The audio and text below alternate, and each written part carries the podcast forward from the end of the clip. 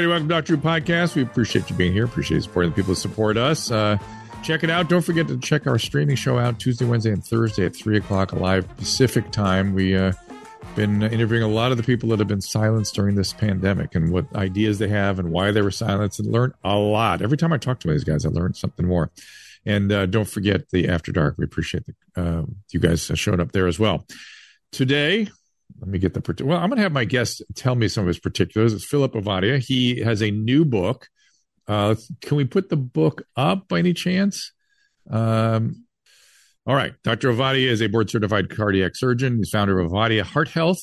His mission is to optimize the public's metabolic health, and he is uh, now doing that really full time. And he has a new book. Tell us about the book. Sure thing. Great to be here with you, Drew. So, stay off my operating table.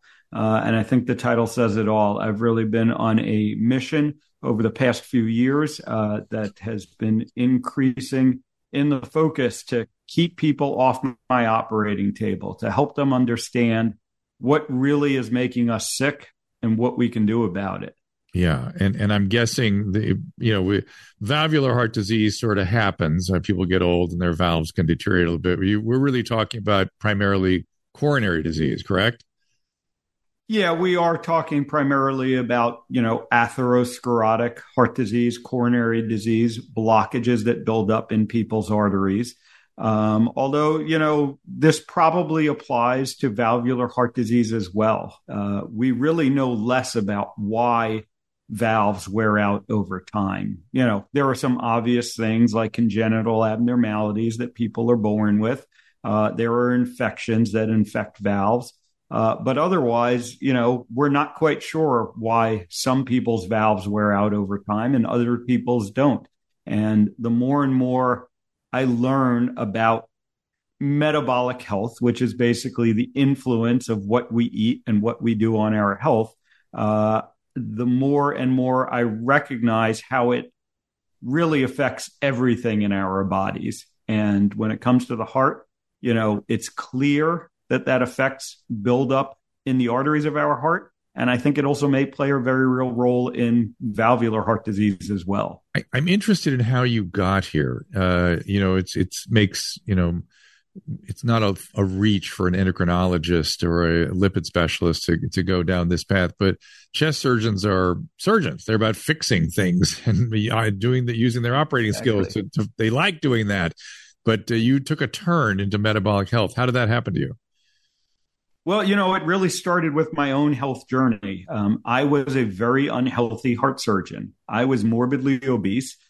I was pre diabetic. And I realized I was going to end up on my own operating table, so to speak. I had the family history, I had all of the risk factors. And I was following the advice that, you know, I was educated to give people. Same stuff you learned, you know, eat less, move more, eat a low fat diet uh, and take your medications. And it wasn't working for me and it wasn't working for my patients. And so, you know, I went on my own journey to improve my health. I, you know, came across different information, low carb diets, uh, you know, and everything that sort of comes with it. And, you know, I was able to improve my health. I've lost over 100 pounds. I've maintained that weight loss now for going on eight years. Uh, and I'm in the best shape of my life. Uh, but coming across this inf- different information led me down some different pathways as to what is actually causing heart disease and why so many people were ending up on my operating table. And ultimately, what I came to realize is that for the vast majority of people who end up on my operating table, they didn't need to be there.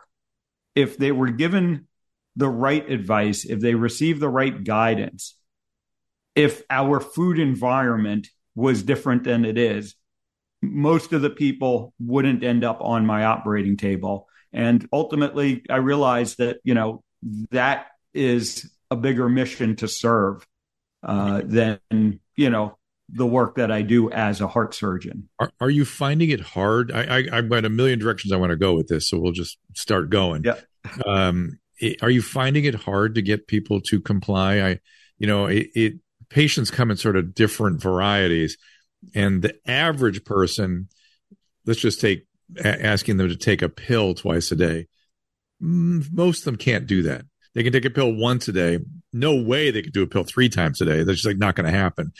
So major change in your dietary habits. It's a tall order for some people. Have you run into resistance with that? And what kind of what kind of strategies do you use? Yeah, you know, ultimately, I find that people do comply with this because it works and because it makes them feel better. Uh, now, of course, not everyone is going to. You have to be interested in your health to start with. But once someone comes to me and they say, I want to get healthy, uh, the advice that I give is, you know, I think very easy to put into action. Uh, I try not to overcomplicate it. And yeah. Once people start doing it and they notice how much better they feel, that becomes, you know, that reinforces itself. The other part of it that I think is important is when you present people with the options, and mm. the options basically come down to this you can spend the last half of your life on an ever increasing number of medications. You're still going to get sick. You're still going to feel miserable. And, you know, you're still going to spend a significant portion towards the end of your life not being able to do the things that you want to do. And instead, you can just change what you eat and avoid all that. Most people get that. Uh, most people say, yeah, sign me up for the diet, you know, for the different way of eating uh, rather than the lifetime of medications that still ends pretty miserably. Shall we do a little primer on lipid metabolism so we can sort of have a starting point? Sure thing. I think it's a, a key part of all of this, and it's a lot of the reason that we're we are where we are in terms of our health because we have been so focused on lipids. And and so, but the I I, th- I feel like and you wouldn't have to do this, but I well, okay, we've turned over all the cards. Uh, I'm also uh, a carbohydrate. Uh, I'm on carbohydrate restricted diet, and it's made a massive difference for me. And it, I came to it yep. late in life. My my um, family history is terrible vascular disease, and I always assumed it was saturated fats or somewhere in that zone and maybe some genetic thing. So I got on a statin very, very early because I wanted nothing to do with that.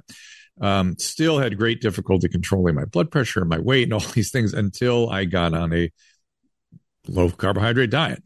And I, my, my looking at the sort of the landscape of lipid metabolism, I, I wonder, well, I'm convinced that some people are especially benefited from from low carbohydrate diet. And I suspect it's people with a certain ApoE4 profile and the sort of the apolipoprotein profile and sort of the, the phenotype of metabolic syndrome, hypertensive, hypercholesterolemic, central obesity. What do you think about my little theory?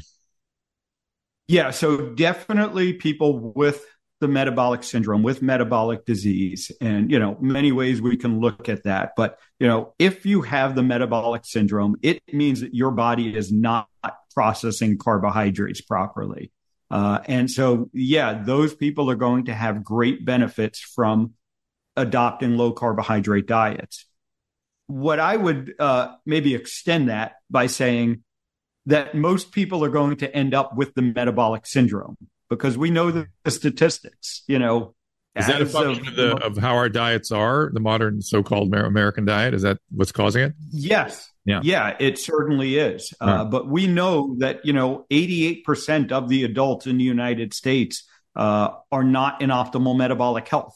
So we're oh, all headed sure. down that pathway. That's for sure. I just I just know that people like me are really there's a there's a there's a distinct difference between when I'm consuming carbohydrates and, and I and I'm not. And I'll just tell you that in particular, just from an easy sort of uh, laboratory profile uh, uh, example of my own personal journey, uh, I could never get my HDLs up. I could never get my triglycerides down, even if I was fasting three quarters of the day. I just couldn't do it. Cut carbs, boom, HDL flew up. Triglycerides went from 225, I mean, hardened 225 to 75. Yeah, and you know i had a similar uh, my you know i had a similar experience. My numbers uh, probably looked pretty similar to yours. High triglyceride low hdl uh, and went on a low carb diet and was able to reverse that. And, you know, ultimately that is our marker of health. You know, it's interesting when you look at the historical studies, when you go back to before statins were introduced and you look at the literature around risk factors for heart disease, um, you know, insulin resistance, high triglycerides, low That's HDL. It. That's it, man. These were the focus. Um, and, uh, you know, we got away from that. We got distracted uh, by LDL cholesterol, really, when we had a medication that lowered LDL cholesterol. Mm-hmm. And that became the focus. And that has led us down a pathway uh, that has not been good our well, health has gotten worse. I, I, well, point. for sure, our health is not better. We're talking about the LDLC physiology, and I, I feel yeah. like we've done something with it, but we've we've we've I, I, don't know. I feel like we're you know we're um I have this image of us uh, bailing out the boat with a coffee can or something. We're just it's not not enough. Yeah, we had some other big things we got here too. You know what has really happened is the technology has allowed us to keep people with heart disease alive longer. Yeah. Uh, yeah. And, and, that's really what you see. You know, yeah. we have. Better ways of dealing with heart disease. We can diagnose it earlier. You know, um, you know, it used to be that 50% of heart attacks were fate, first heart attacks were fatal. You know, that's now down to like 20% or something like that. So we are definitely better at keeping people alive longer with heart disease, mm-hmm. but we are much more you know, people are getting heart disease and it's occurring younger and younger. Mm. One of the scariest trends that I have seen as a heart surgeon, you know, I, I graduated medical school in 1998. I finished my training in 2005. So, you know, 20 years now of seeing heart surgery patients. And there has been a very noticeable shift in the age of the patients. When I was training, you know, we operated on 70 and 80 year olds, and we occasionally had a 50 year old. Mm-hmm. Today, I routinely operate on 40 year olds, and it's not unusual that I'm seeing 30 year olds ending up on my operating table. Uh, so that is a very scary trend that we need to pay attention to. And and I, I, vigorous exercise to to me seems like an important piece as well. And I don't want to leave that out. We're going to be talking primarily about diet today, but um, particularly when it, not so much heart disease, I suspect, but um, aging related things. A- aging generally is benefited from vigorous exercise. Yeah. So, you know, I think that exercise is a very important component to this. Um, I think that building and maintaining muscle really needs to yeah. be our priority yeah. because yeah. Th- that's where we see the benefit with aging. Th- that uh, data is so clear now. There have been some studies last couple of months, even they were like, "Oh boy, it's like your your muscle mass determines your success in aging." Period. Yeah, yeah, that's exactly it. So you know, I do caution people who are taking sort of the cardio only approach, the chronic cardio approach, and they're very lean, uh, but they have no muscle and a lot of those people are metabolically unhealthy. And I see those people ending up with heart disease. I see them ending up on my operating table. And, you know, they are perhaps the most, you know, confused about why this yeah. happened. Yeah. Um, There's but, also some, and I've seen this clinically a little bit. It's not a big deal, and it shows up in the literature once in a while. Their immune function may not be great, and they may be at risk for certain cancers because of that. Yep. Yep. Yeah. All of that certainly plays a role in this.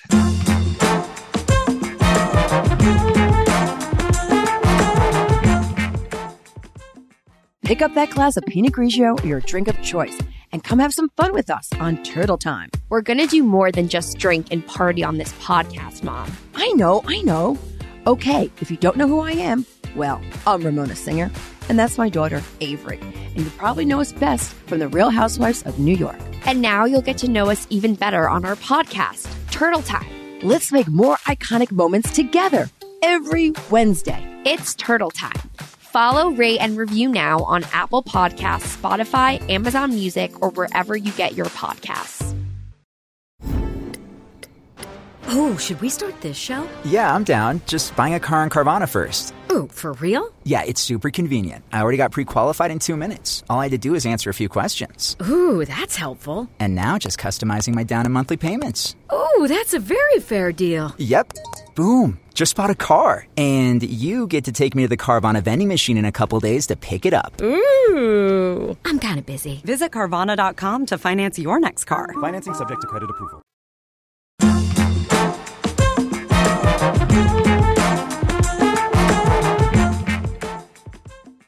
You know, the other thing that I think I've come to learn, and maybe this goes back to your question about how the heart surgeon ended up in the metabolic health Yeah. space, Yeah. is you realize that, you know, how metabolic health touches everything.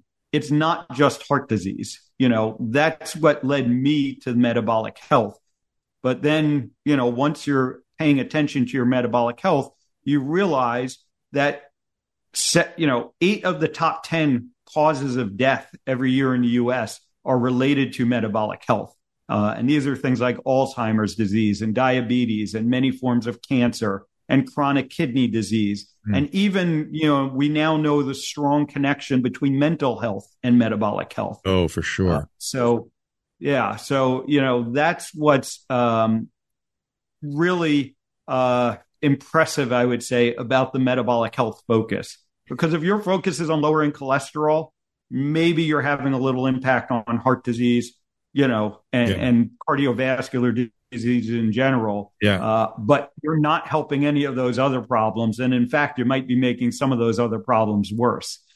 Right. That's what we always worry about, eh, whether it's using medication or otherwise.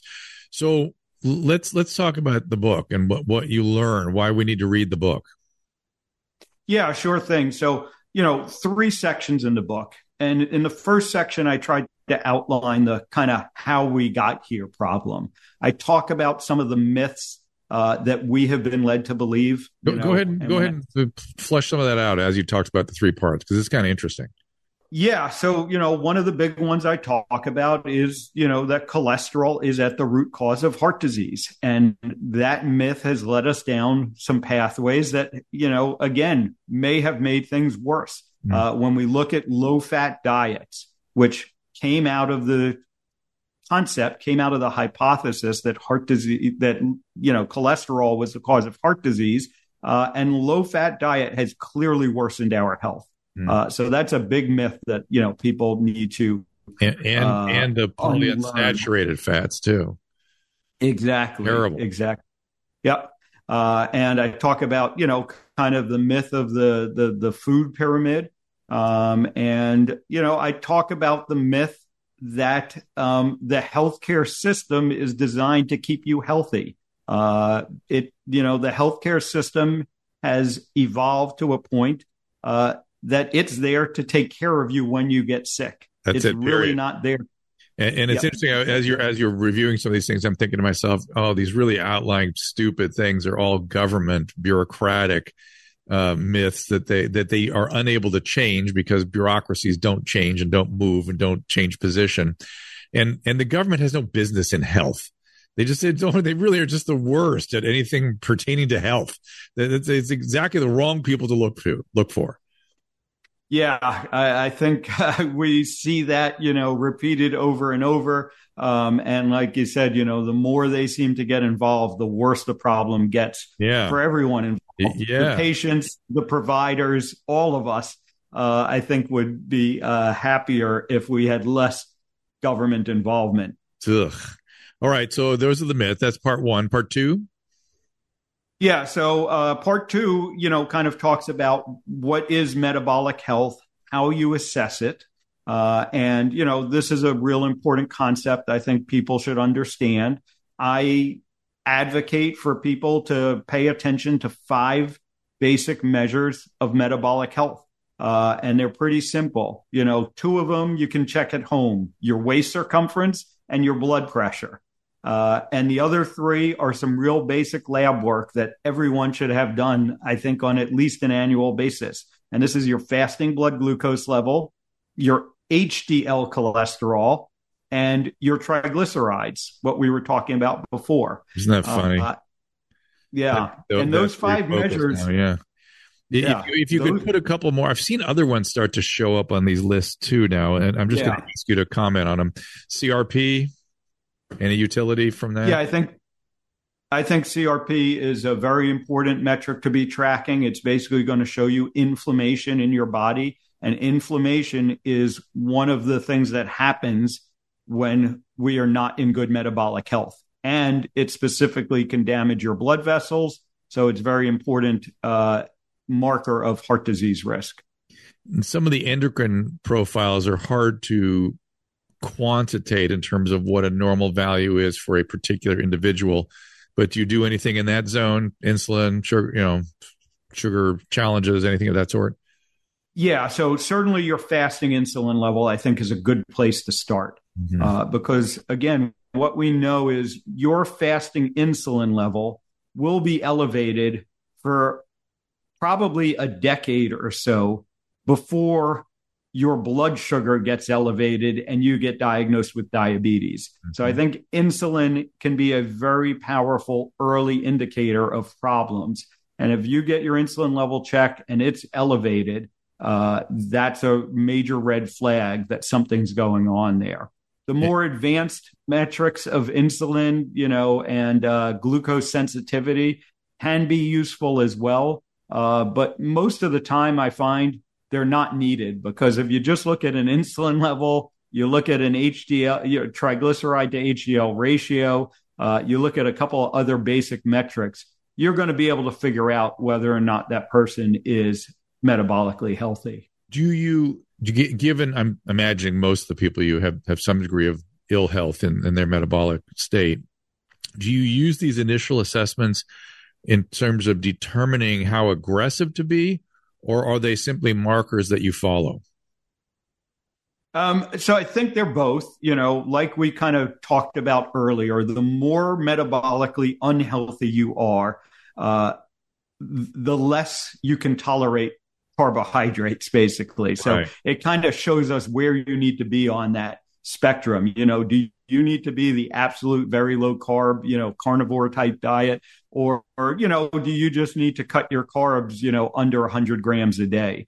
Uh, right. I think the lab work can can help inform us of that. They're definitely markers of progress. Uh, so, you know, are, is what we're doing working or not? And, um, you know, I, I think that we don't monitor these things enough. You know, yeah. I, I, think once a year. Really? Yeah. Yeah. I bet. Yeah. Uh, you're right. Have I seen uh, ferritin show up on the list too now? Sometimes is that something you got? Uh, you know, I think ferritin can be uh, another sort of adjunctive marker. I put that in, you know, maybe the second or or, or third level uh, as you're getting deeper and deeper into this stuff. Mm. You know, again, ferritin is going to reflect inflammation. Mm-hmm. Uh, in a lot of ways, I see it reflecting metabolic health. Uh, but uh, you know, I, it's not it, it's not one of the ones that I put at the top of my list that everyone needs to have. Uh, but as I'm getting into it with my patients, uh, it's oftentimes something I check. We're still on chap. We're still in segment two here, correct? Uh, and, yeah. and one of the things I sometimes think about diet and metabolic health is that if I could just get somebody to be a conscious eater, I'm 70% of the way where I need to be. Because people, once they become a, literally aware of what they're putting in, they kind of adjust sort of automatically. It's it's this weird, like we are unconscious eaters. We're just like eating machines or something, and uh, we've been we've been primed with these special you know goodies and yummies and all kinds of and images that come on the TV that that just play on the uh, on the neural mechanisms, the taste mechanisms, the satiation mechanisms, and, and just just do do have its way with us. Yeah, I agree completely. You know, the third section of the book basically lays out the how to do it, and I lay out my principles of metabolic health. And the first principle of metabolic health that I lay out is that you need to think of your health as a system mm. uh, and not as a goal. And, you know, we oftentimes get focused on these short term goals yeah. and we lose the big picture. Mm. And that's exactly, you know, what you were talking about. If people just start thinking about what they eat, most of them are going to get to a better place. Yeah. And, you know, there are lots of different ways to do this. And that's kind of what I go through in the third section of the book. I go through a lot of the popular ways of eating. Um, I talk about everything from vegan to carnivore uh, and lots of things in between.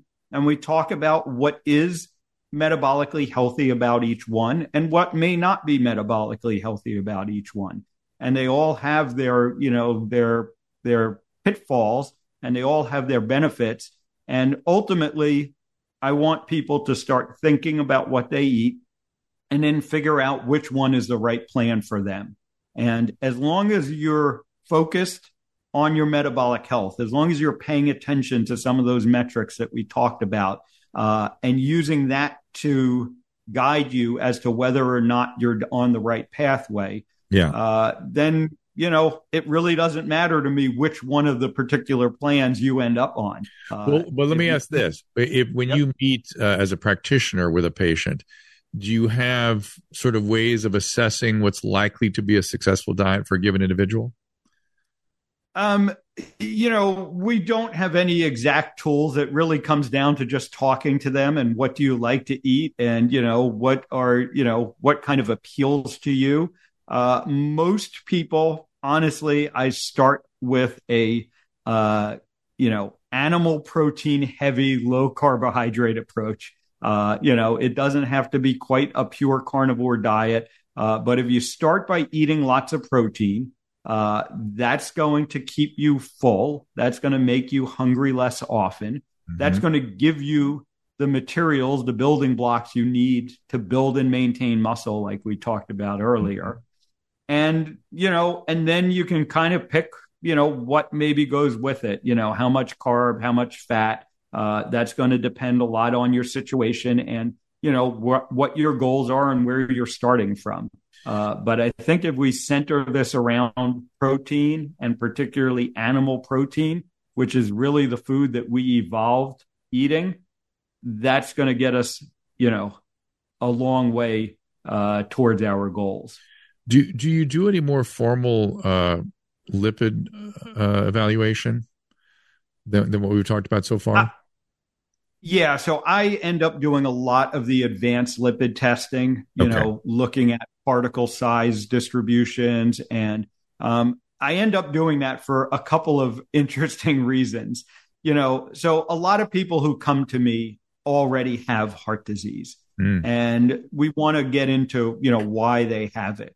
Uh, but I also have a fair number of people who have adopted low carbohydrate diets. They've made the changes and their lipids move in a direction that most physicians tell them are problematic. Oh. And yeah, and we know that that might not be the case. Uh. Uh, and so we end up doing some advanced it. testing yes. to help you get more insight. That makes sense because just the measuring LDL, HDL triglycerides won't sort sort out that group that is just fine. Exactly. Oh, know? that's interesting. And, yeah. So, you know, we've been told uh, that, you know, all LDL cholesterol is is bad. You know, it's nicknamed bad cholesterol. Uh, but the reality is is that that's not true. You know, there's a LDL as we typically measure it, LDLC, is a family of particles, and some of them are bad, but some of them are not bad. Right. Uh, and so if you're walking around with a whole lot of LDL cholesterol, that's mostly the not bad, the larger particles, uh, then that's probably not a situation that's going to lead to you having heart disease. And there's actually a fair amount of data to suggest that that might be protective. That might lead to you living longer because LDL cholesterol isn't only about heart disease. Cholesterol plays a role in our immune system. Cholesterol is the precursor for many of the essential hormones in our bodies. Yep. yep. Our brain is made of and needs a whole lot of cholesterol. Mm-hmm. Uh, so um, that's a situation that I deal with a lot now as well, and helping people to figure out, you know, is their high cholesterol a problem or not? Uh, we get into some of the advanced testing.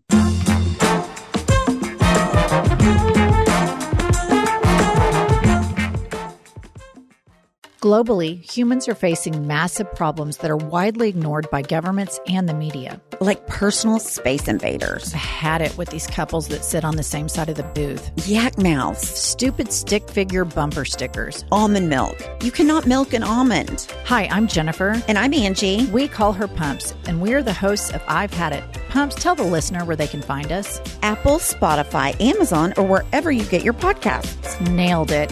See you next Tuesday.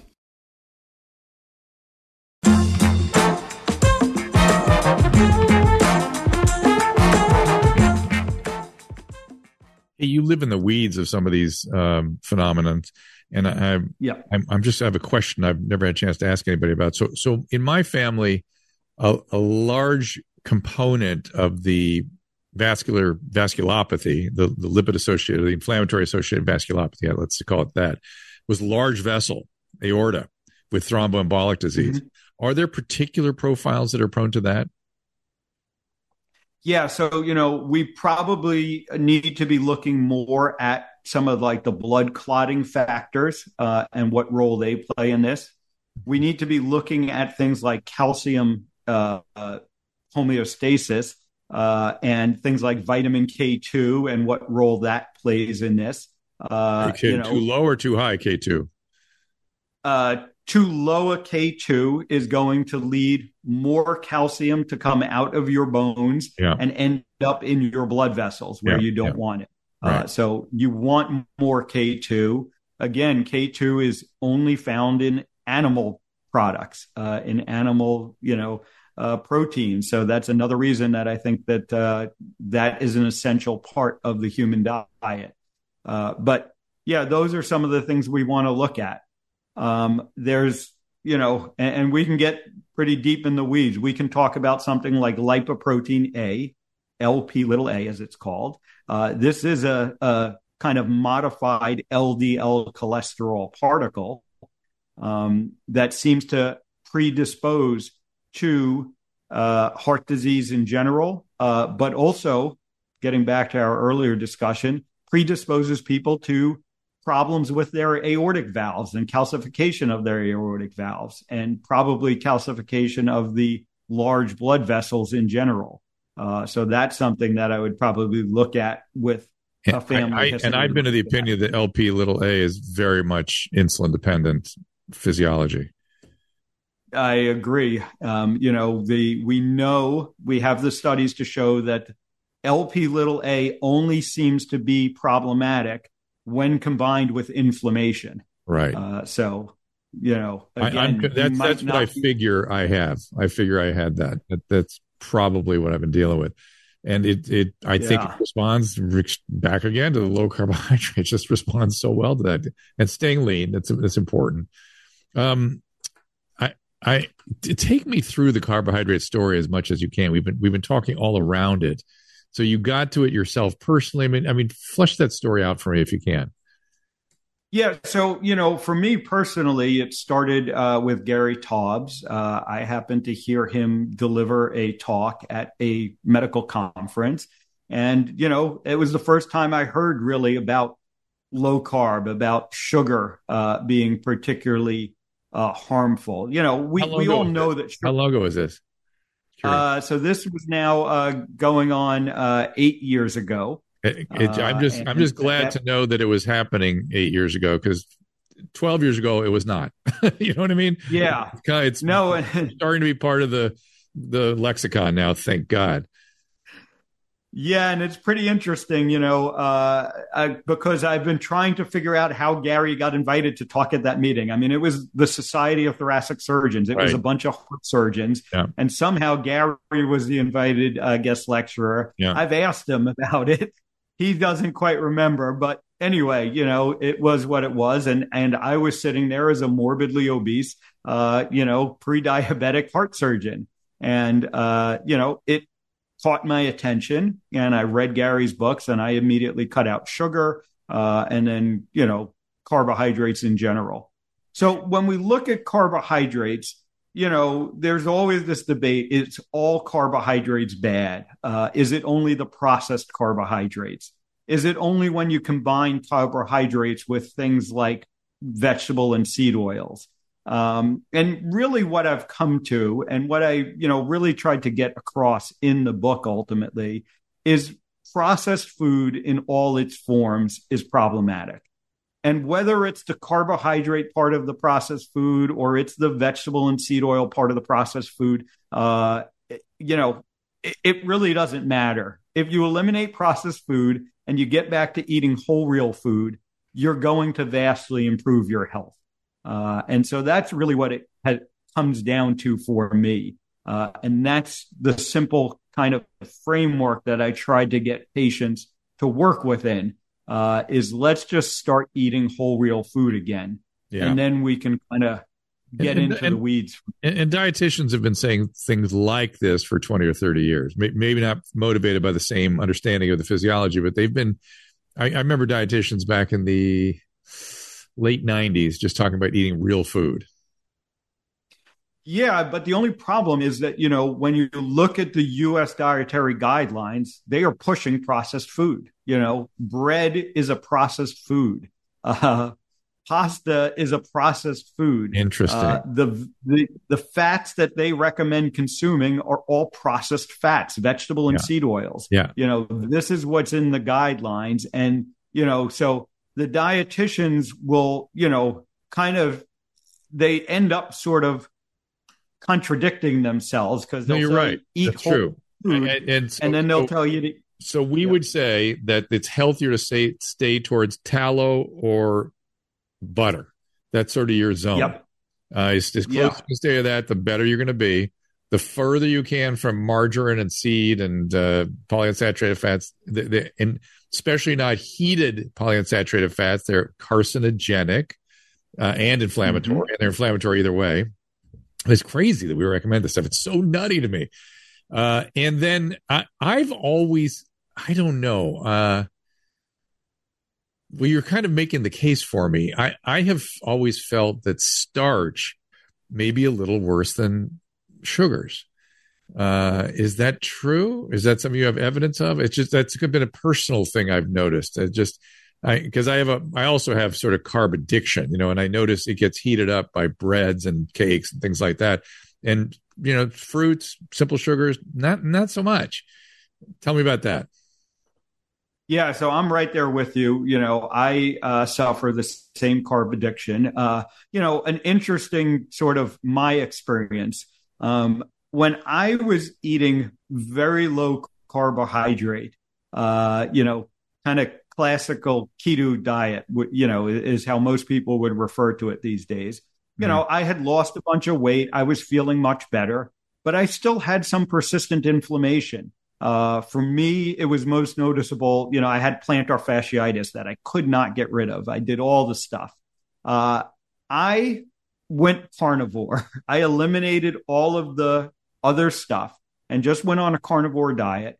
And my third day on the carnivore diet, for the first time in probably five years, yeah. I got out of bed, I put my yeah. foot down, and it didn't hurt. And the inflammation went away. And early on, when I would go back to eating some of that stuff, I would feel it in my foot. Uh, so, you know, that's just a personal anecdote, but I've seen so many people experience the same thing at this point yeah. that I think there's something very real to this. And I, I think you're right. You know, uh, fruits, uh, you know, simple sugars like honey, probably less damaging than these, you know, starches and processed carbohydrates are. Uh, yeah. But, you know, again, it depends on where you're starting from. If you are metabolically unhealthy, fruit, honey, sugar in all of its forms is going to be a problem for you. What made you go straight to carnivore just out of curiosity? Because I, I did the same thing.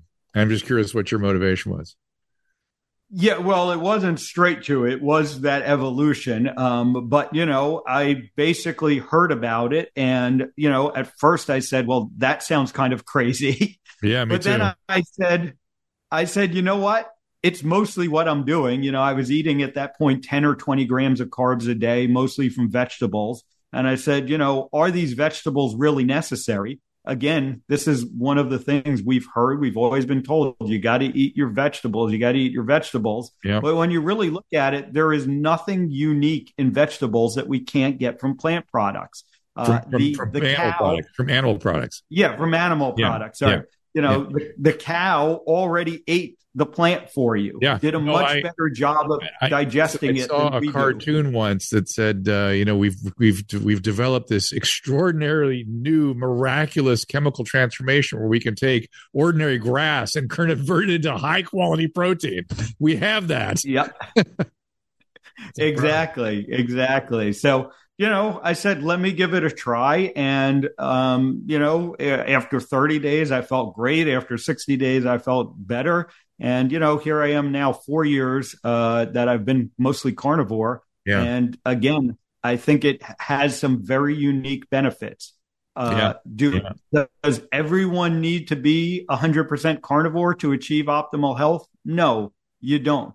Uh, but it's an option. It's a framework we can, you know, base off of. Yeah. And I think again, it seems to be the diet that we evolved on as human beings a mostly carnivorous diet. So it makes sense that that's what our body is going to function best on. Yeah, I um I heard Jordan Peterson talking about it. Then I interviewed Shawn mm-hmm. Baker, who's an ortho yep. performance athlete yep. who's been doing it for quite some time. And I just thought, you know, I thought, all right, I, I can do that. It's so simple. You know, I, I didn't I don't like measuring and this and that. I, I just don't like it. I don't have that. I'm conscious, but I can't be I can't spend the time. I figure I can just I can do the carnivore thing. And it was great. Felt great. Better immediately. Slept better immediately. I, I've noticed. I'm probably four or five years in. I've had some palate fatigue in the last year or so, and I've liberalized a little bit. But as long as I kind of go back in that direction and I don't go nuts, it it doesn't really make that much difference.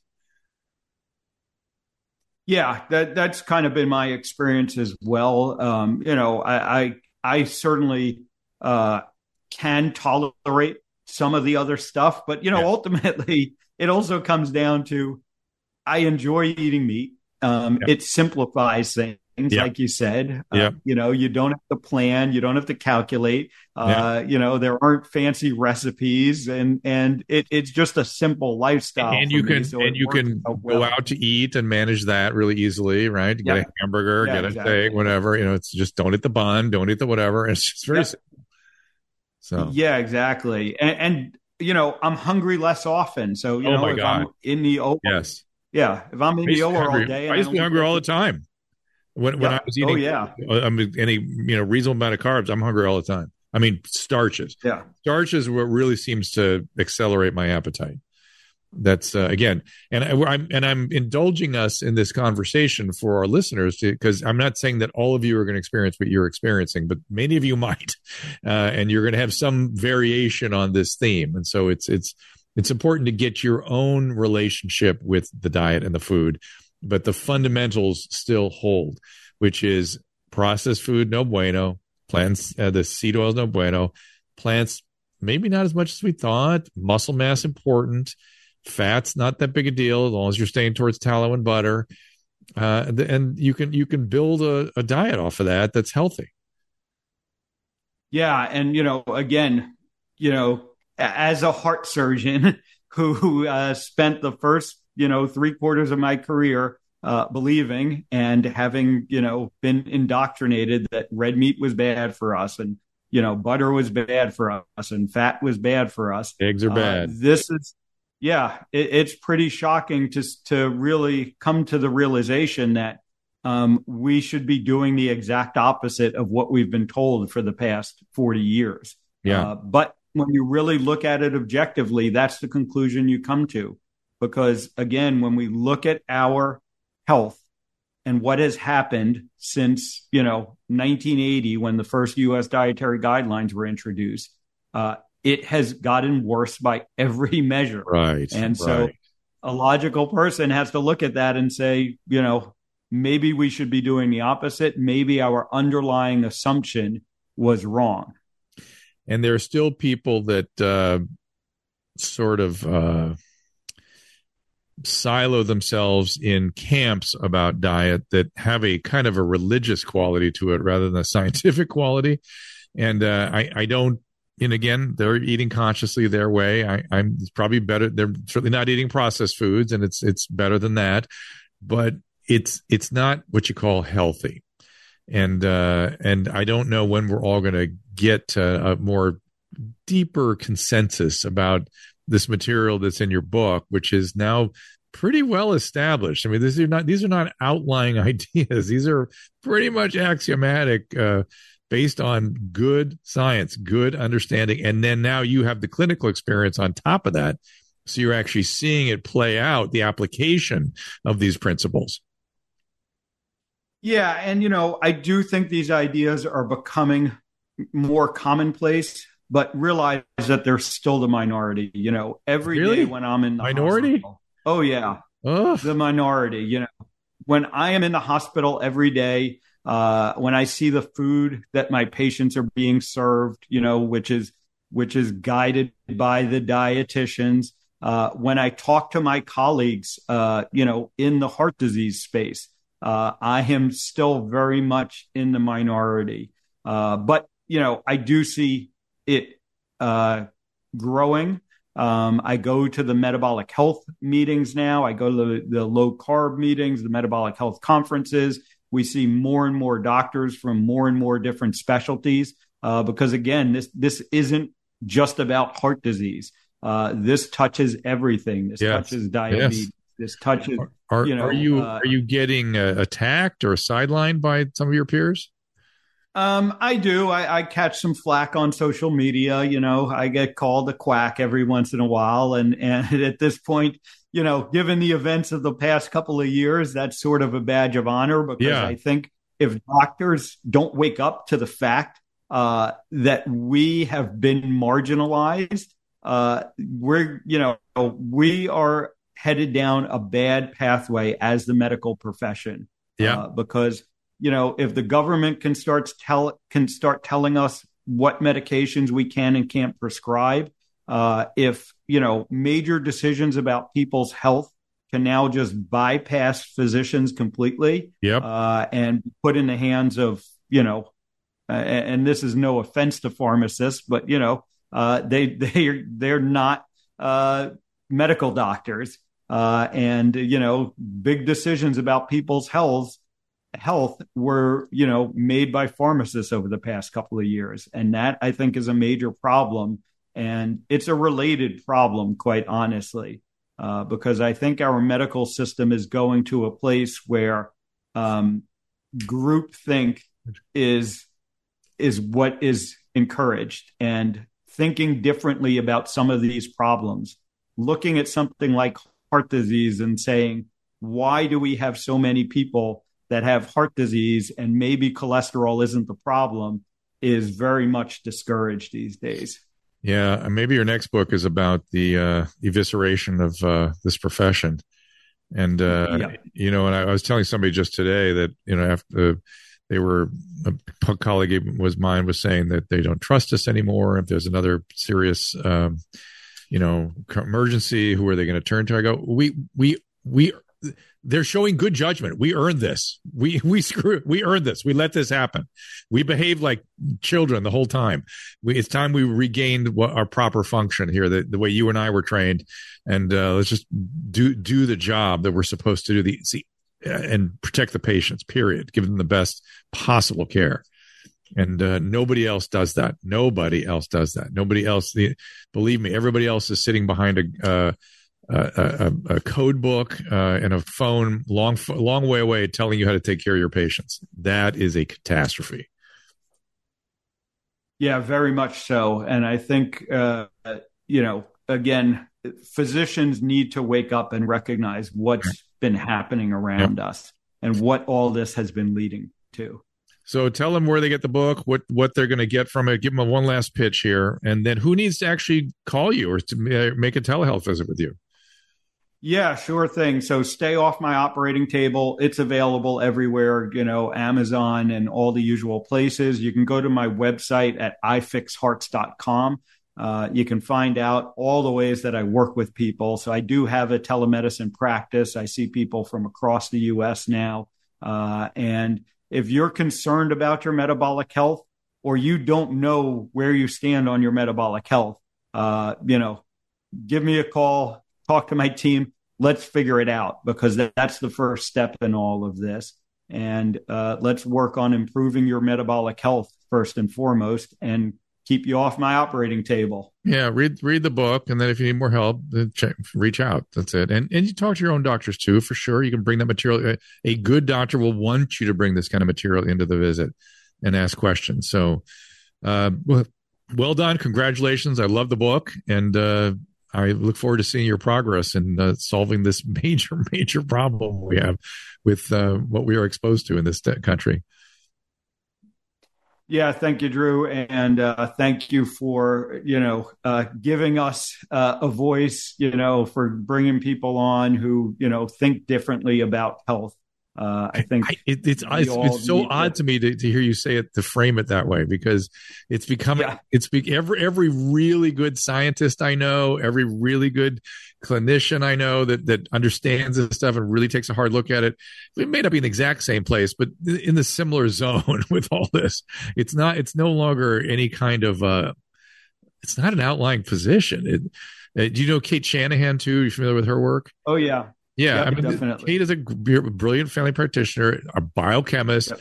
and she says things like, you know, human nutrition is so complicated. There are very few things you can say much about, but things you, but I can talk to you about seed oils. That I can tell you is, that I can tell you for sure. That's not a good thing. And so, yep. and same thing with the carbohydrate story. There's, you know, we may not be able to talk about in detail about, you know, transportation of micronutrients or something, but we can, we can take big swings at the plate about the kinds of nonsense, the direction we're going in terms of our nutrition in this country. Yeah, I think that's uh, very true. And uh, you know, our our mutual good friend Vinnie Tortorich, I think, says it best uh, when he says, you know, if some idiot from the bayou can figure this out, why can't all these doctors figure it out? Yeah, yeah. Uh, he's really on to something there. So, so he has documentary called Fat. He has he's famous for uh, coining the no no starch no no uh, NSNG no starch no what's the G? No sugar no, no grains. no sugar no grain. That's what it is. No sugar no grains. And uh, emphasis on the grains. Uh, and that's uh, you know that's a pretty e- it's such an easy thing to to uh, actualize. And so do do shout out to Vinnie Tortorich everybody if you want some ideas. He's got lots of great ideas as well. All right my friend. Well thank you for joining me and uh, hope we'll stay in touch Sounds good. All right. Take care. All conversation and information exchanged during the participation in the Dr. Drew podcast is intended for educational and entertainment purposes only. Do not confuse this with treatment or medical advice or direction. Nothing on these podcasts supplement or supersede the relationship and direction of your medical caretakers. Although Dr. Drew is a licensed physician with specialty board certifications by the American Board of Internal Medicine and the American Board of Addiction Medicine, he is not functioning as a physician in this environment. The same applies to any professionals who may appear on the podcast or drdrew.com.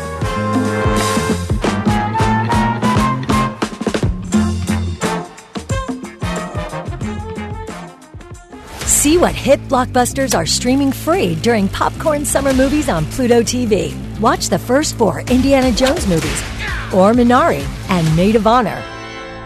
Plus, Pluto TV has hundreds of channels with thousands more movies, available on live and on demand. Download Pluto TV on all your favorite devices for free. Pluto TV. Stream now, pay never.